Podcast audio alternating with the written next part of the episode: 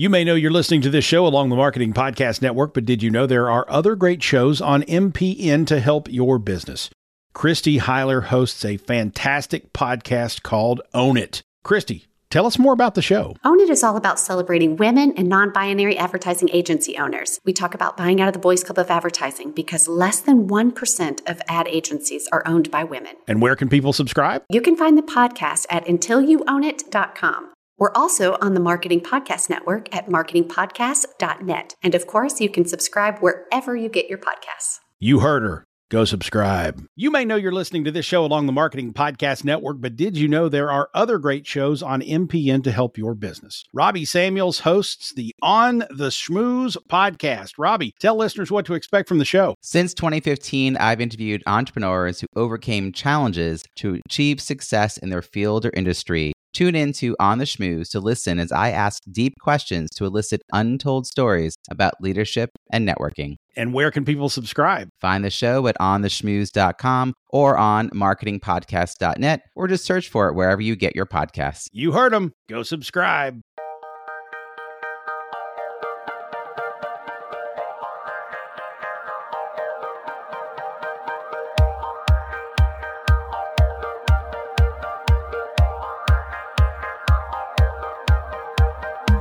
Welcome to The Making of a Marketer, the podcast that takes you around the world of marketing, one topic at a time. Hosted by digital marketing consultants Jess Nickerson and Andy Pondillo. We welcome you to join the conversation.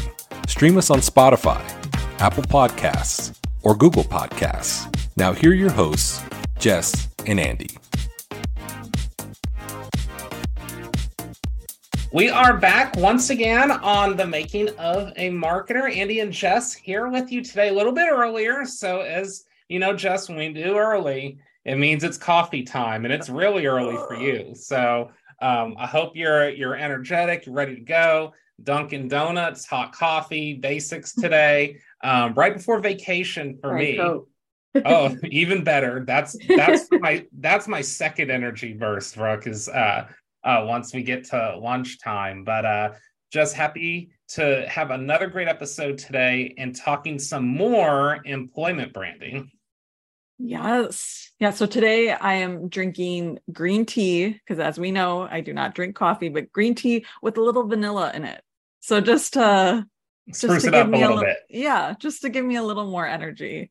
I love it. and we are energized today for Brooke Tichenor uh, to continue our series we've been doing on employment marketing. So, Brooke is a founder of Interview Ally and is someone that has really excelled in the position where she is coaching potential candidates um, to find new jobs. But what we're really having her, her here today to talk about is how can these employers really market to candidates and what are the candidates looking for? Somebody that really knows what the candidates will be looking for. So brooke we're excited to have you today and uh, thank you so much. We're looking forward to a great conversation. Yeah thank you so much for having me both andy and jess. I'm so happy to be here today.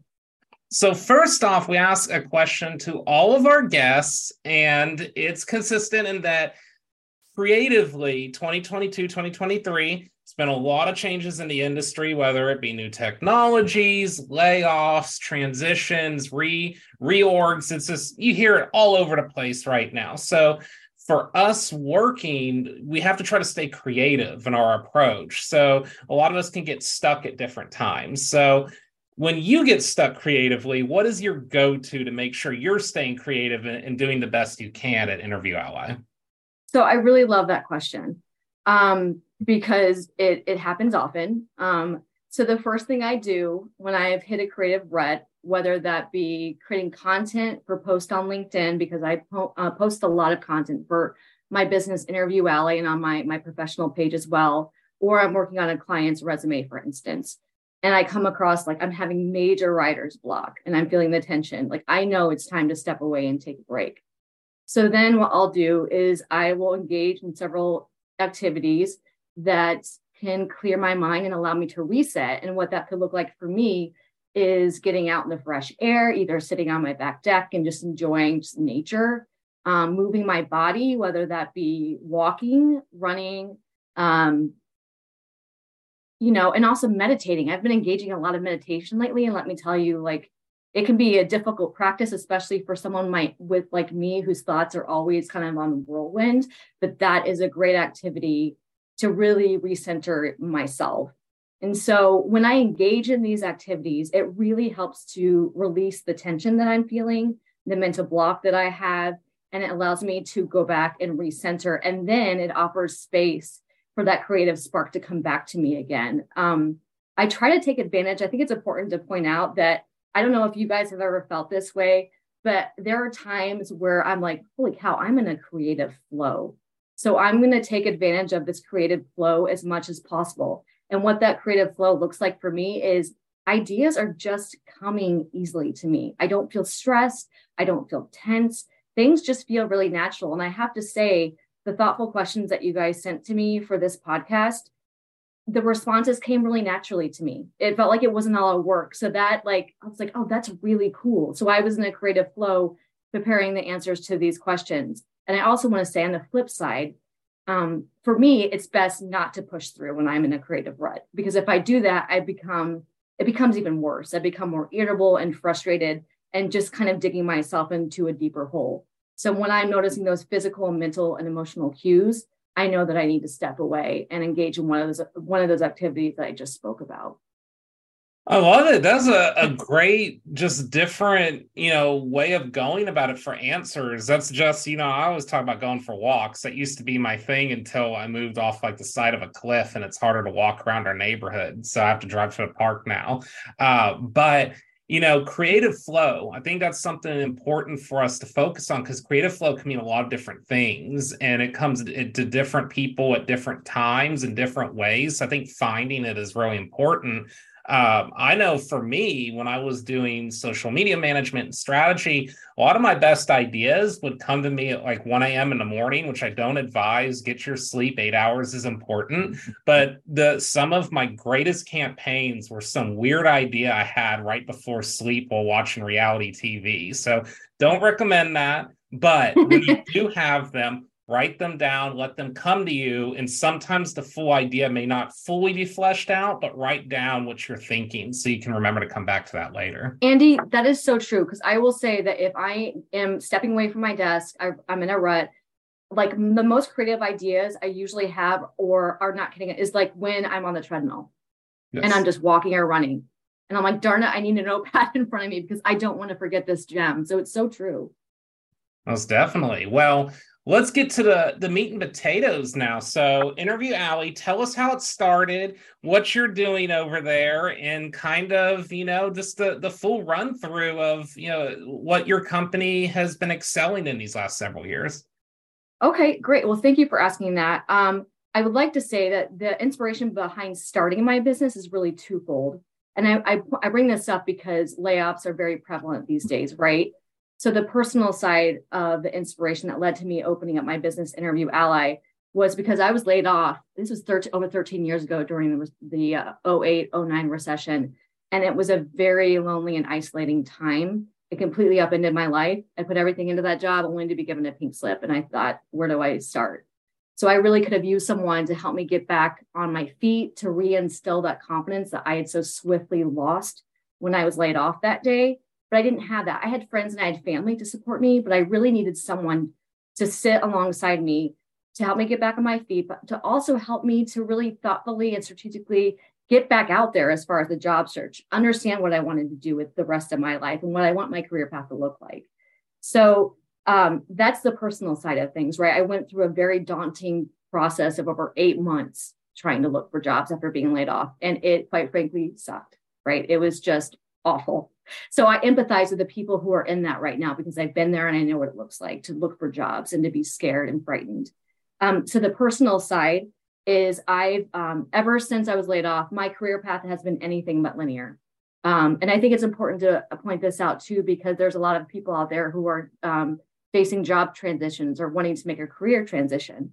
Um, so I I've been in a multitude of jobs. I was in project management. I was in executive leadership um, staff management, marketing, communications, which really plays a part into what I'm doing now. and then also executive recruiting, which I do consulting work as a recruiter um, alongside my business. So I'd say because I because of my personal experience and all the skills that I gained through my professional journey, those were both the leveraging factors that I used to like, yes, I need to, I need to start this business. And with Interview Ally, I support job seekers and candidates in their journeys so that they show up, um, whether uh, on their resume or in interviews or networking with confidence and clarity in who they are and the impact and value that they bring to the table and, and notice and knowing that that's really important, right? So I, my areas of focus are resume writing, networking services, uh, strategic job searching, and interview coaching. And I also, outside of this, on LinkedIn, a lot. I post a lot of tips and tricks to help people navigate the job the job search process. But I also think it's important to to be someone's cheerleader and advocate. And so I like to put a lot of good out in the world. Like, you know, you got this. Like a lot of a lot of things around mindset too, because mindset is everything in life, but also really important as you're navigating the ups and downs of um, a job search. No, I love it. You know, I was someone you talk about the the recession time of the 2008 2009 era. I was a college graduate of 2011, so I hit the job market as we still felt the impacts of that. Uh, but it was real hard just to get in. You know, when I it probably didn't help that my broadcast journalism degree and going into radio and radio was kind of like fizzling a little bit at that time. That that didn't help, but it definitely was tricky just getting in the market. And if I had my hot tub time machine, I wouldn't go change any things because I saw um, what, what, was the film called? Uh, the Butterfly Effect. I know things don't work out when you change things in the past, but if they theoretically did work out, I think something I would have done differently is talk to someone like you, Brooke, because I hit the market and I had no idea what I was doing. I wasn't sure what I wanted. And actually, over the course of time, um, I struggled mightily coming out of college. I lost my job in 2017. So, between those two times, there's a lot of job interviews happening. And I think I actually learned what I wanted, what my, you know, true values were as a candidate through doing job interviews, but it took a lot of no's for me just to learn that. So, you know, what you're doing, I think really can expedite that process and help someone figure out these questions as they go along through this journey. For sure. Yeah. I think that's really critical to hone in on what is it that you want your career to look like? What is it that you want in your next job and company? What are your values? And company culture is really big these days. So trying to come up with like interview questions um, to ask a potential employer about, hey, what does that look like here? Because that's important to me. So uh, getting clarity around that is just is really the first and most important step or foundational step with your job search. And once you have that defined, then the rest is very strategic in nature and it can lead you to getting a job faster if you take the time to do it. So tell us about that, the candidate journey. Uh, what are the complexities you're seeing in that, maybe past, present, future, and how have you been advising a, a candidate to go through that journey? So, how I phrased my answer, and believe, feel free, guys, to stop me at any time because this is a long answer. So, if I'm like going along and along and along, and you're like, okay, she's talking a lot, feel free to interrupt me.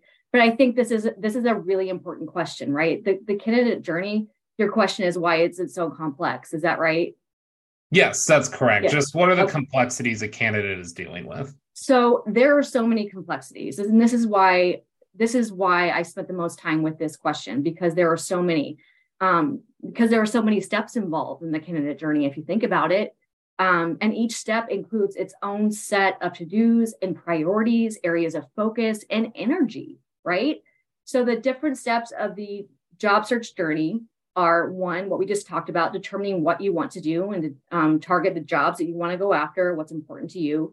Then there's the searching for jobs component. Then there's the applying for jobs, interviewing, networking, and doing all of those steps over and over again until you land your next position. That takes a lot of time, takes a lot of effort, and it takes a lot of energy.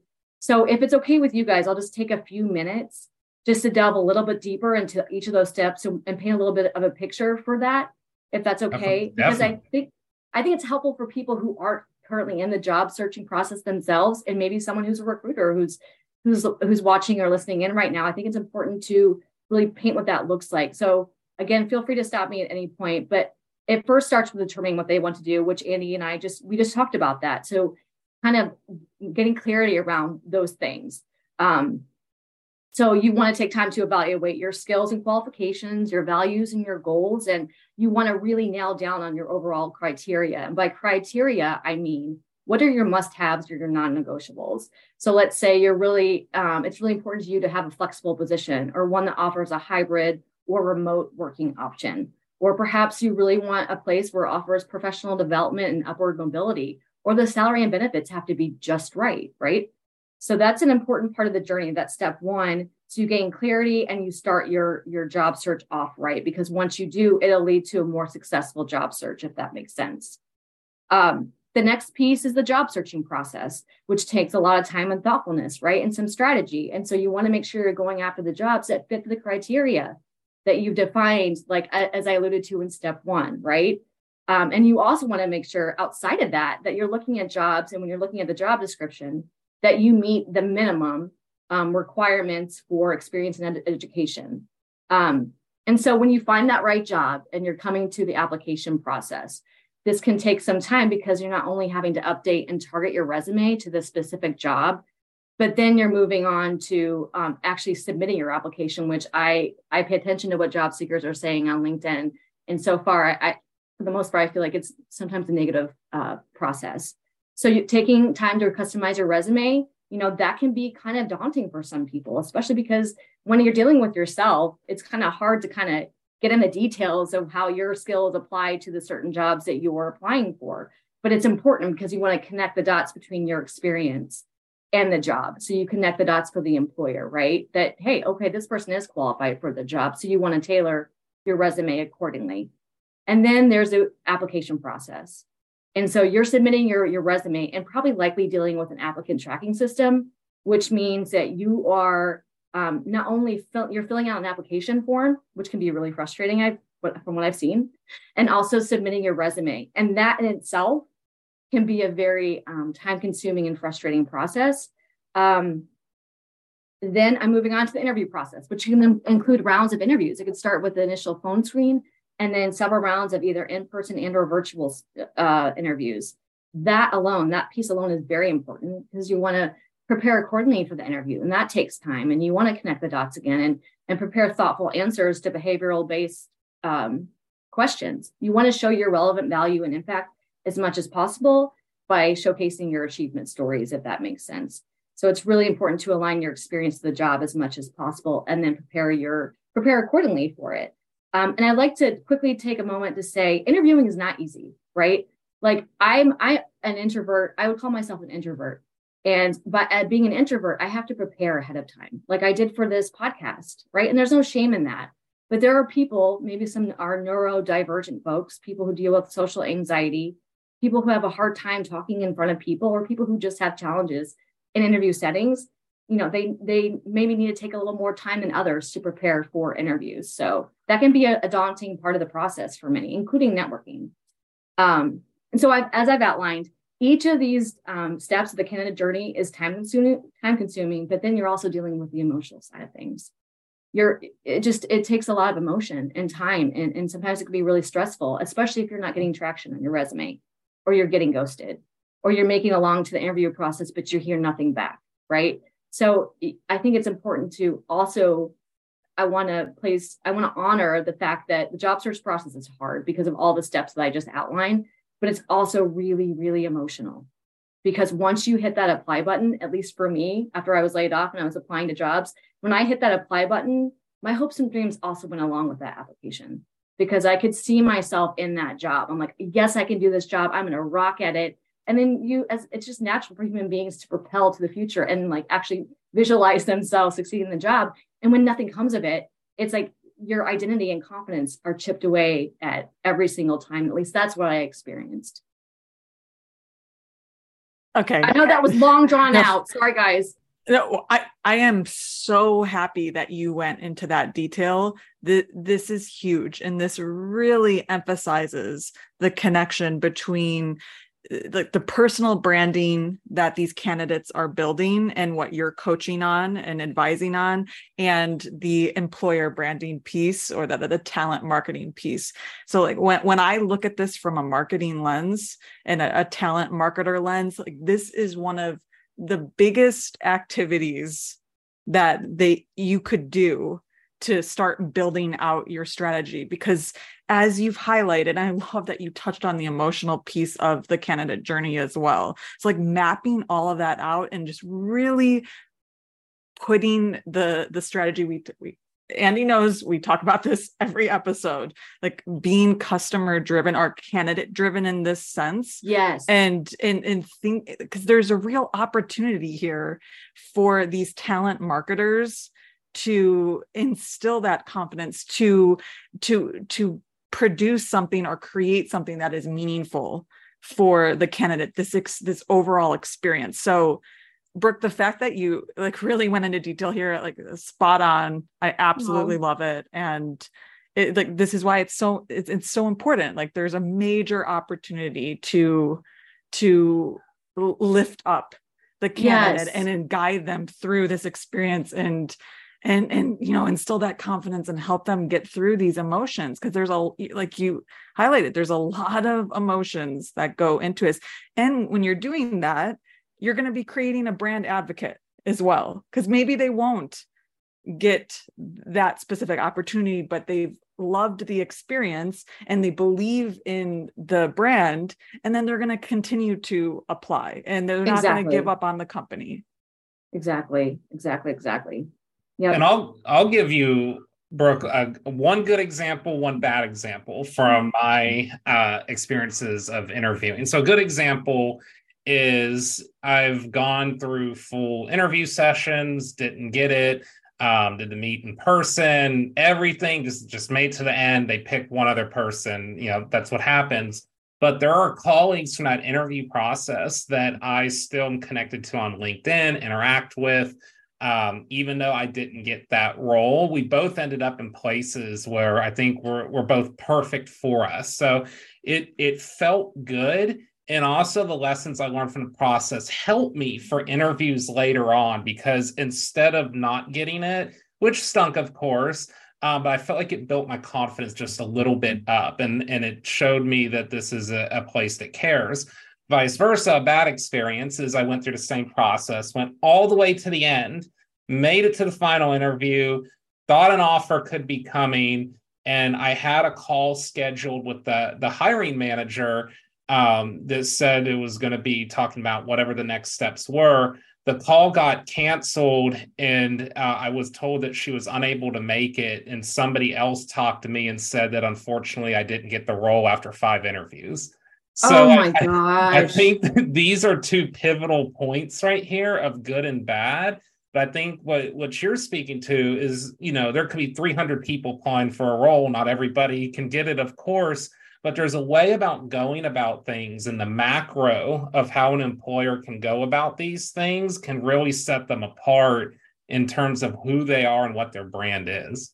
Totally. Yeah, I think I think Jess hit upon that too. Is like and that's going to be uh, if we hit upon the next question coming up i think i talk about like taking on a more human centric holistic approach to attracting talent. And i think not only considering the skills and the qualifications that are needed but who makes up who makes up that person as a person?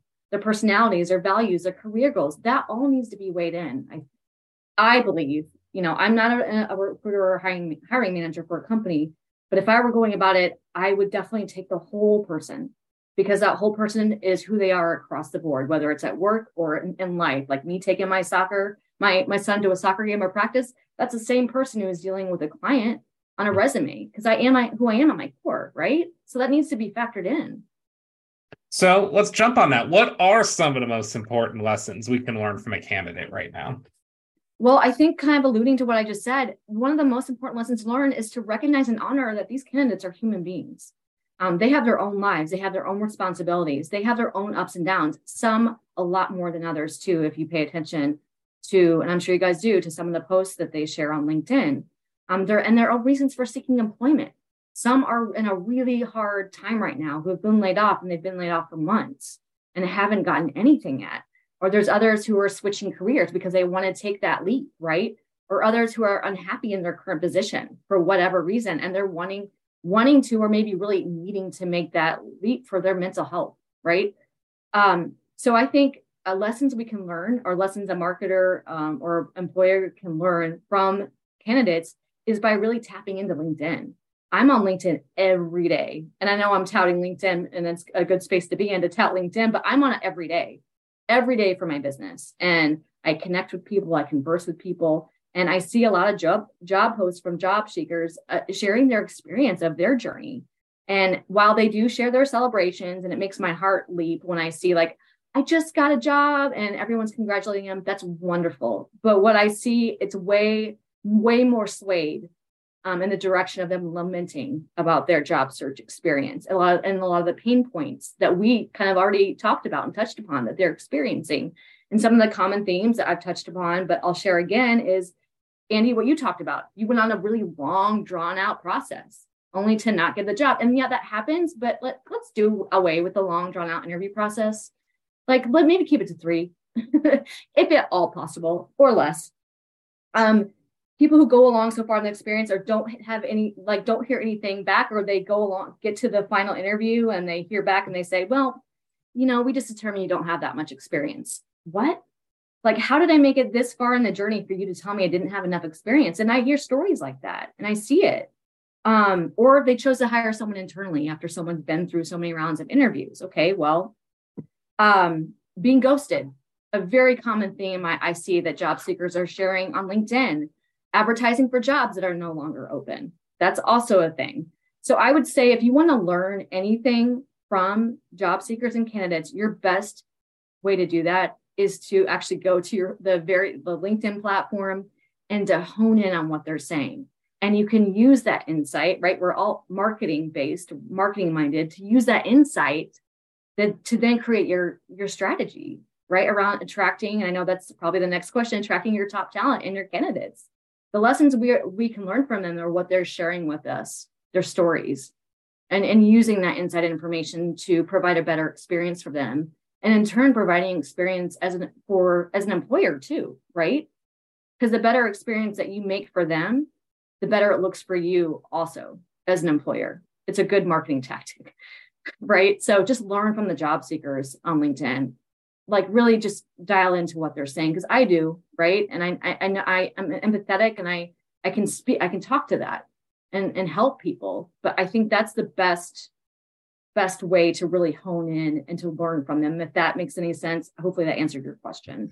No, just that got me thinking about how we advise our clients in workshops and we talk about speaking to your customer all the time um, but there are, you know, the LinkedIn platform, native platform, just looking at what people are saying from the candidate sphere is a great way to assess how you should be answering questions about employment marketing. There's also ways you can do that through social media listening, third party tools. There's different ways people start to see what is the what is the big talk on social media right now but i think there's something to take there from what brooke said is how do we bring that to a workshop for maybe a larger company that's looking to do some sort of employment branding putting these statements that people are making out there about their candidate journey and then talking to the company about how do they answer that within their ads within their posts within their creative you know that you don't necessarily have to answer the question like write the question out and answer it but you can answer it within the posts that you do this made me think too another idea. There may be legal implications around this so the the company would obviously have to check but almost like doing your empathy interviews in in a ux manner but eh, i would recommend the marketer get out there and speak to the the job seeker obviously but also if there's opportunity conduct an empathy interview after they go through the interview process with your organization to better understand how they're feeling, what it was like, and you know, just again gain that deeper understanding of what they're going through and what they're feeling and what they value, etc. So I love that so much.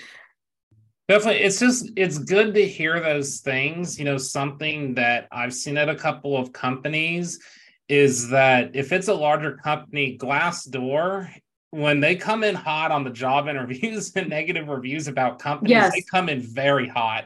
And yes. if you start to see the same thing you know dozens of times it puts alarm bells into people that apply for companies because people are pretty trained up to go check Glassdoor so this is a strategy you're talking about jess that i think can help kind of figure out what's happening before it gets to Glassdoor and maybe you know it could be negative it actually could be positive. It could tell us we're doing things right and just to continue on that type of marketing style or if we're doing something wrong it actually would tell us that our marketing, even if good, may not be matching what we're putting out there as a brand, and we need to investigate that. And it also helps bring the the recruiting team or the talent management team together with the employment marketing team. Mm-hmm as well and you know alignment just just like in the b2b space consumer space sales and marketing very key and I would think in the uh, the talent marketing space, uh, the the the recruiting team uh, plus the the em- employment marketing team, that that alignment and synergy very key. So let's take I, it. Oh, go ahead, Bert. Sorry. Sorry, I just have to say, Jess, I love how you coined the term or the phrase empathy interview. I think that's awesome. I'd love to see more companies doing that because that's so important to gain insight into uh, what the actual interview process is like. I think that's wonderful. So yeah, that talk- is a design design thinking term. I did not. Yeah, I did not. Yeah. Coin it, you yes, didn't coin it. Yes, I, I, yes, but yes, always have empathy. yes, indeed. Let's talk 2023 now. I'm shifting gears. When it comes to organizations, so we touched on that a little bit, Brooke. What is the most effective way right now for an organization to get top candidates? Okay, so I don't, I of, I'm blending probably my, to be honest, guys, my question, my answers for five and six, number five and six, into one. Um, because so, so when, when should marketers start? So I have the strategic um, answer, and that's, I think, again, taking a more human centric, holistic approach to attract, attracting top talent candidates and building strong talent pipelines. So again, recognizing the whole person, um, not only their skills and experience and what they bring to the table, but also, and by that I mean like the hard slash technical skills, um, but also again going back to their personality, their values, their goals, like who they are as a whole person, what makes them um, up as a, an, an individual and then encouraging them to weigh these factors again as they're de- determining who they would like to hire on for a particular position so again, and I said this before, and I know I'm I'm repeating some themes, but I think it's important. Um, we try to differentiate our work self from our personal self, but we're we're the, we're the same person across all those areas, right? So I, again, I think it would do a, a better service for a hiring organization to take that holistic approach um, when evaluating a candidate for a job, because as an individual, they come with a whole lot of things they got the skills, the personality, the values, the goals again that I think need to be considered when um, considering them for a job. And with that, and this was my answer to question six, honestly, it's to encourage marketers um, to be open and honest with with candidates about what the hiring inter- and interview process look, looks like.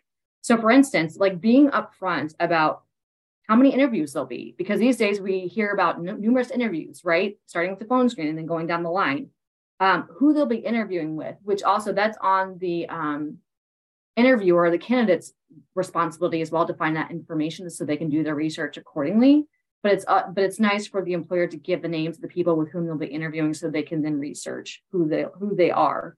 Um, so and also maybe if it's possible, what what topics might be discussed in an interview. And I say that because some people um, who deal with social anxiety, who have a hard time speaking in front of people or groups of people, might it, they might benefit from having an idea of what kind of topics may be covered in an interview. And I know that may not be feasible for for all organizations, but if there is openness, right, to to trying that out, I think there's something there as well because some people just get freaked out by interviews. So if you kind of give them an idea of what they'll be talking about, that really kind of takes some of the edge off the interview process. Um, just really painting a, painting a picture of what the hiring process looks like, the interview process as well. Um, and so I'd also say really being upfront about what the position looks like. Give some insight into what it entails on a day-to-day basis, right? Because sometimes often, at least from my, my own experience in talking with clients, you we really don't get a sense of what a, a job really looks and feels like until we're in it. So the the greater picture the uh, organization can paint for a candidate on what that looks like before an offer is made, I think that's really important and a smart approach to take. Um, I would also say, moving on to a different kind of area, is just as a company, if you're wanting to attract top top talent, is to have a really strong and engaging social media presence. Social media is where it's at. So again, you want to paint a picture of what it looks like and feels like to work for your company, right? So show what's happening on the day to day. Show your employees having fun, um, and hopefully they are having fun. Hopefully they're happy where they are, and you want to show that. Show whatever your company is working on right now that's newsworthy. Any events that are taking place, or how they're impacting the community. Maybe they're volunteering and doing some awesome community work. Showcase that. People mm-hmm. love that. People love the story, right? So showcasing that as much as possible. Again, getting a sense for a candidate of what it looks and feels like right to, to work for an organization um, so i would also ask that or or encourage companies like if they're open to it encourage your team your staff to share what they're doing. That's fun and really interesting with people. Like this is what we're working on. Isn't this awesome? And then um because really your your staff team are your greatest ambassadors for sharing your story and your mission with your audience. Um so that's where I hopefully that answered the question. I know I went into different areas, but I think that all kind of falls under that question of the strategy for attracting top candidates. It kind of takes a lot of nuanced um, steps, but I think those are all worthy things to consider, right? I definitely like the social media perspective. There when I talk about social media consulting, I, I always like to say, what is the right answer? And I say, yes, do it. Uh, but there's a lot of different ways to do it. How I would go about this as a company, though, just the, the Andy Pondillo personal strategy is getting people to advocate for your company that already work there is far more valuable. Don't listen to me ad agencies that need to spend money, is far more valuable than spending thousands of dollars on ads when it comes to employment marketing. Both can be necessary, but getting hundreds of people at your company that are advocating for you, that know what your company hashtag is, and they're inspired to post and reminded to post about their experiences. LinkedIn is really good about this um, about giving us content that we can post on our personal feeds. I think that is a strategy that gets so undervalued because we live in this kind of paid world of big flashy things and Disney style videos and high production. And the power of just people posting means a lot. And also, if you do have that hashtag and that synergy of consistency, it allows the company to now go back and look at those posts, have them all filtered, and they have an endless bank of content, if done right, that they can yes. pull from at any given time and post to their company feed. So it works in this kind of, you know, back and forth way that is beneficial for everybody. Totally agree. Brooke, I I would love for you to go a little deeper when when thinking specifically about the candidate. I love how you were talking about like, you know, we show up personally and professionally. Like there's no like here, here's my professional self, here's my personal self, or you know, we're we're this holistic being. How do you uh, recommend the the candidate like show up as the their full self? Because I, I think marketers can uh, learn some things from this. Um i to be I, I would say to be as transparent and honest about um, as possible about who they are. Like but that involves having candid authentic conversations which often need to happen in interviews. So i would hope that interviews are more conversational, just like this, right? This I think that they, they, they should be more like this because if they're more like this, then someone is going to feel more relaxed and open and willing to show their full self as opposed to a robotic interview where the employer, hiring manager, whomever is asking robotic standard questions that really don't give insight into who that person is and what they're capable of and what they value. So I think it's it's hopefully if they're in a setting where they feel like they can open up, it's I would I would ask them to just what what have you got to lose, I guess. And I know there are people out there who really need a job right now, but I think it will save a lot of headaches in the end if you just show up to an interview as you are, and and even if you're asked an interview question, and it's it's not a, something that um, maybe you have something on your mind that you want to address, but that interview question doesn't allow you to do it. Well, make it a point to bring these things up in the conversation so the employer can paint a better picture of who you are and then see that, you know, okay, so Brooke, she she's really good at these areas, these skill sets, but she's also this person, right? She's also coming with this personality and this is what she values in a company culture. And this is what she um, this is she's really aligned with the mission. All these things I think would help the candidate. Is that what you're asking, Jess? I think it, it would help them just if if they feel so comfortable doing so to show up in an interview setting or even networking and just having the freedom to say, this is who I am. This is not only my skill sets, but this is the other part of me. This is the personal side of me. And not getting personal, personal, but like these are my values, these are my goals this is what I'm looking for in my career and just being authentic as authentic as possible. However, I do realize that that may not always be possible because again, interviews can sometimes be really stuffy and robotic. Um, but I would encourage, I would encourage job seekers out there to take control of that interview mm-hmm. to kind of move the conversation, right? And into back into your hands. So if it's not, if they're not making the conversation, I guess you can start making it a conversation by making it and making it more authentic by asking really strategic questions that um, you can get the answer to. I know I went on a tangent there, but I'm really passionate about that topic. No, and I, I hopefully I answered your question. It, has got me revisiting some stuff actually a little bit, Brooke. So I've had three different roles where I've conducted job interviews. It's actually conducting them has helped me be a lot better interviewee when I've interviewed later on. Um, but early days, if I look back at when I did these, I was too technical. It was too much cost per leads, too much CPMs. Like, you know, you learn technical stuff about people, but you don't learn a person by doing that. So the last few that I had done, what I had gotten is a lot more open ended. What I wanted to know is I would ask a question what is your philosophy for social media? And I would kind of tell them beforehand, I was like, hey, there's no right or wrong answer. I just want to know you. I want to know how you view the world of social media because that helps me understand the approach that you're going to take. And then I also know the clients that they're going to take over and who they're going to be working with. And, you know, some have a very easy uh, CMO to work with. Some have very difficult clients, like they're going to get grilled. So I kind of wanted to see how their personality is, like how they think about the world, how they're going to to to go about it. And by doing so, I think it changed who I really would move along because I would see the technical side, but I would also see the side of them that could be in a difficult room and handle themselves. But I think making them comfortable in a conversation, like you're saying, it started to allow the candidates to really express themselves better. So um, I would say I wasn't a perfect interviewer at all times, but I think I got better and better as we went. And, you know, some of the stuff you're saying kind of reconfirms my thoughts because there is not a lot of training on this for employers. They kind of learn as they go. And, you know, I know if I had to do interviews again, um, I think that I've learned a few new things from you today that I'd probably incorporate a little bit differently.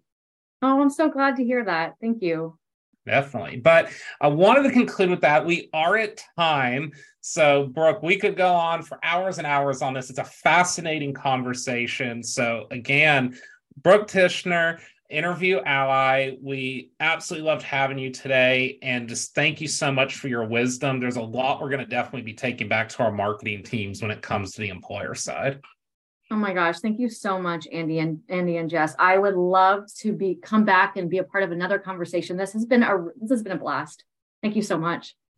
No problem. We'll definitely have you again. All right. Take Thanks, care, you guys. Brooke. Thank you. So just that definitely, like I said, it got me into some revisiting of some of the strategies that I've been doing um, in the past on this subject, but it also it just really brings the marketing side to a different lens. You know, I don't like I said before we started this series, I didn't think about employer marketing as much, probably just because I was never tasked with it. And I think that's a conversation in itself. Is that we see these divisions popping up now where there's actual teams but it's not something you necessarily go to marketing school or take a certificate program and whatnot and learn. It's something that we kind of acquire as we go. Yes, absolutely. I, I, I love everything that uh, Brooke was saying, especially around just like taking this human centric approach and like focusing on the, the human behind the journey and i think there's so many opportunities for the the marketing teams to really like dive deep and gain that better understanding so they can build uh, you know more effective more effective marketing campaigns and mm-hmm. more effective ways in, to reach uh, these these people and I also love too that like Brooke really just again highlighted the connection between like both of these brands mm-hmm. and mm-hmm. like you know bringing the brands the personal brand and the employer brand together and and, and finding that meaningful connection and she hit on a lot of things talking about being authentic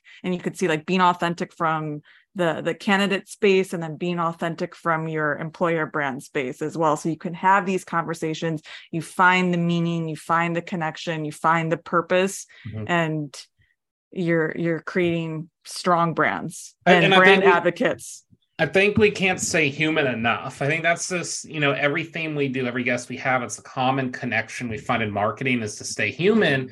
And this is kind of just this topic that I, I, feel like we have to just keep talking about. I think it's a good reminder to us that we should keep advocating for is that this new age of digital marketing, social media, it's a great age. There's more tools, there's more ad types, there's fancier creative, there's new platforms, there's so much in this modern era of social media, but it's also to me the most robotic era of social media.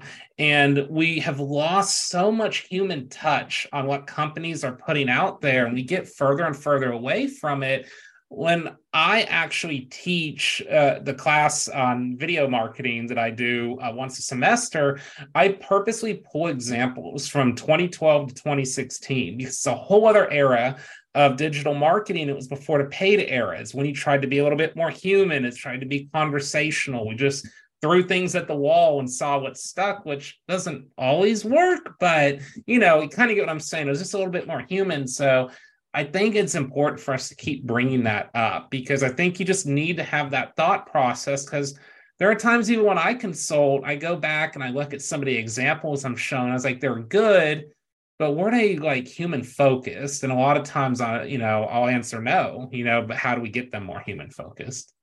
Yes, and I love how Brooke brought that up with the the the interview itself and talking about like really trying to create that space for a conversation so marketers can think about like how do we infuse our brand our employer brand into that space to like add that human touch. I mean, I, I, see a lot of opportunities here for that employer brand to really connect across the entire experience, and that that is something that uh, you know there, there's as Brooke pointed out, there's definitely opportunity and an area that can uh, be improved.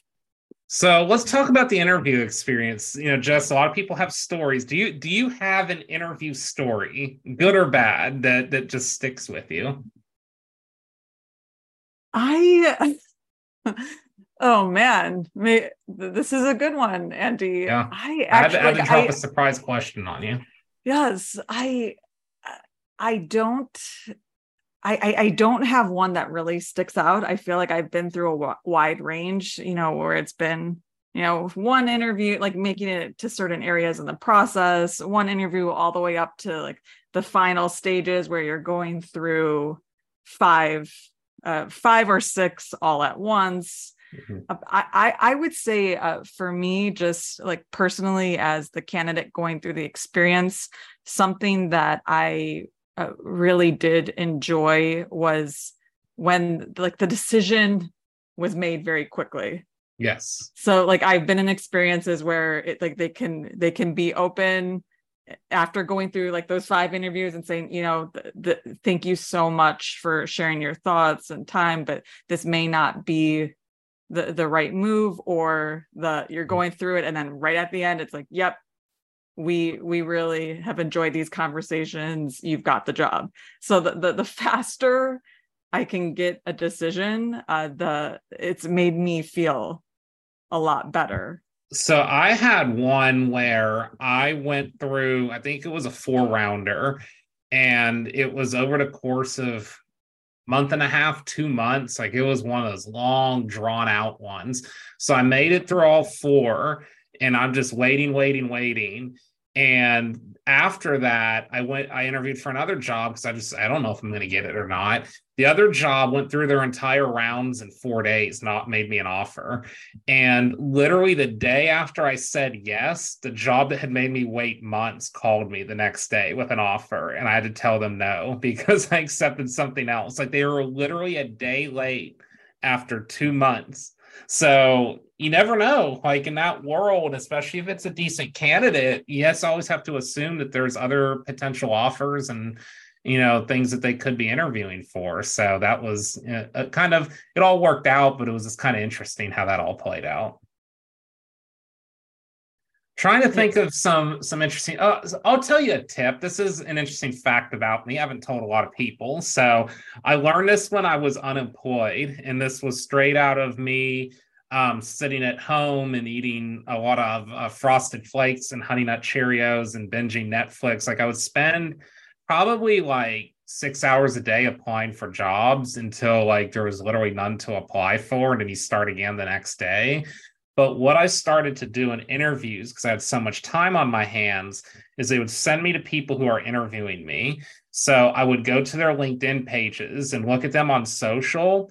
But I have a knowledge of of what's the right word? Um, I can't think of the term right now, but I have a knowledge of just like you want to be relatable. If you make a good impression right out of the gate, it tends to help your chances quite a bit. So I would figure out who the interviewers were, kind of what their general sense was, where they were from, kind of where they went to school, what their background was, whatever it may be. And I would Jedi mind trick small talk by their interests. So I would be like, you know, they'd be like, so Andy, what did you, you know, how are you doing? How was your weekend? Like they put on they like baseball. It's like, yeah, I went to the baseball game this weekend and saw my team. It was great. Like I would do it all the time and it would immediately start a conversation and make it loose and fun. You're an empathetic marketer, Andy. Yep. You're always you've got that marketing lens on and you're you're steering the conversation in a way that's focused on the the candidates or the the the, the person's interests and yes. this is exactly what we've been talking about yep as what brooke said take control of the interview so yeah i used to so i could i always said if i could find one thing where we related in some manner i could take it you know a lot of times too being in texas a lot of people went to school in texas have family in texas uh, worked in Texas, like whatever it may be, could just throw that in there. You know, hey, I went to the, you know, I'm in Houston. I went to this Tex-Mex restaurant. Like, oh yeah, I love that one. I ate it when I was there. So you know, just finding that way in to be conversational, but I also think it has a good play in the business world too. You want to be relatable. You want to be able to talk to your clients, be able to talk to your managers, and and learn about them. So it showed that I, you know I was really trying to learn too. Yes, and and, and Brooke also in, inspired me to think about eh, not only instilling the confidence piece, which I think is so key uh, with these candidates from a marketer's perspective, but marketers thinking about how can the candidate, the, the potential candidate, you know, future employee, etc., leave the experience feeling better mm-hmm. than how they felt before or are, are you know are feeling like they're growing and learning and i think there's ma- major opportunity here to to really come up with a game changer for those for those specific feelings because it maybe the, the candidate won't get the job but if they if they still feel good after going through the experience and they feel like they're a better person as a result and that that is a huge win uh, towards creating a brand advocate. It is and you know it's it leaves somebody feeling good and if there's someone that's on the come up in their career you know they might come back again. They might apply for a different role. Yeah. you know linkedin this job i got was the first time i applied for linkedin. So you know people will apply multiple times and try to find the right role for them. Mm-hmm. so but i know we're we're definitely on time now. Another great conversation jess. That uh that concludes this part of the series. We're taking a different direction next week, and uh, May is Mental Health Awareness Month. So, we're going to talk about that and how it relates to the marketing world, the current world of social media. And I feel like it's going to be another exceptional discussion because uh, a lot of our guests that we've just had on lately has been really relevant to the times we're in. So, I'm just excited to continue advocating and you know letting the, these conversations take them where you will that's what's been great about this show is that you know each show kind of has its own personality and different things that we've been able to learn along the way mm-hmm. yes i'm really excited because i it, it's it's time to take from especially from a branding perspective and you know we're talking about having an authentic brand it's time to like remove that shame around the the mental health conversation, the just everything involving mental health. Yes. And, and I just I love that you know LinkedIn has become such a good place for people to speak their truth, be themselves, and you know advocate for a better better workplace, better employer brand, better marketing, you know just better self. So you know excited to just to continue that direction we've been taking it. But again, till next time. Just it has been wonderful as usual, and we'll look forward to see everybody next week. Yes. Bye, Andy. See ya. This podcast is heard along the Marketing Podcast Network. For more great marketing podcasts, visit marketingpodcasts.net.